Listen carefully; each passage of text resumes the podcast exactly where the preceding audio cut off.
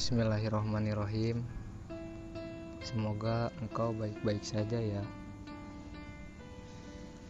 Ketika matahari terlalu cepat beristirahat, sore yang indah tak lagi terlihat.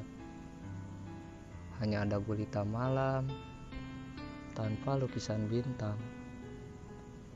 Sayup-sayup angin sejuk di kota Bandung di bawah udara bulan Juli. Di saat ini muncul getaran yang sangat dahsyat, yang aku tak mampu lagi meredamnya.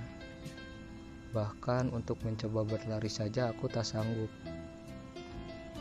Aku teringat saat itu. Pikiranku mencoba melangkah mundur ke belakang. Ternyata ada sebuah getaran yang muncul saat itu dan aku pun sedikit mengacuhkannya tanpa peduli akan hal tersebut. Tanpa sadar, getaran itu tumbuh menjadi sebuah pohon yang sangat besar. Yang terkadang ia menghambat jalanku untuk menapaki hidup yang cukup sulit dengan keadaan pribadi yang lemah ini. Dan terkadang juga ia selalu menyemangatiku Bahkan di saat tubuh ini merasa lelah, pohon itu seperti memanggilku untuk berteduh di bawahnya. Sungguh anugerah yang maha kuasa sangatlah besar menghadirkan pohon ini di hidupku. Waktu terus berlalu dan pohon ini menimbulkan getaran yang amat dahsyat Aku gemetar, sedikit tak karuan. Fokusku pun terbagi. Aku mencoba menebangnya, tapi pohon ini terlalu besar dan kuat.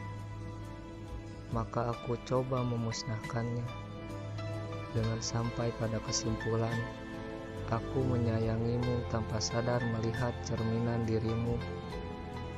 Tiara Prasetya Nur Arifin Maafkan aku atas ketergesa-gesaan ini, atas sikap yang terlalu terburu-buru ini.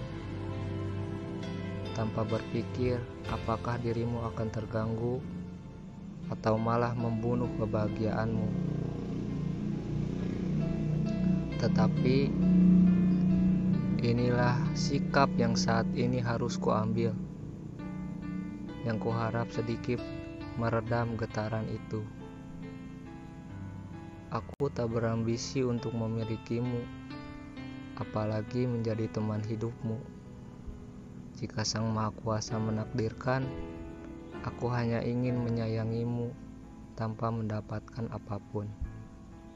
Semoga engkau tetap menjadi wanita yang indah, yang terpancar oleh kesolehanmu, dan wanita yang anggun, yang tercerahkan oleh keistiqomahanmu dan semoga engkau mendapatkan lelaki yang bukan hanya siap mempertanggungjawabkan duniamu, tetapi siap mempertanggungjawabkan akhiratmu. Sekali lagi, untuk hal bodoh yang terlalu terburu-buru ini, atas kedoipan diriku, aku mohon maaf. Bandung, 4 Juli 2019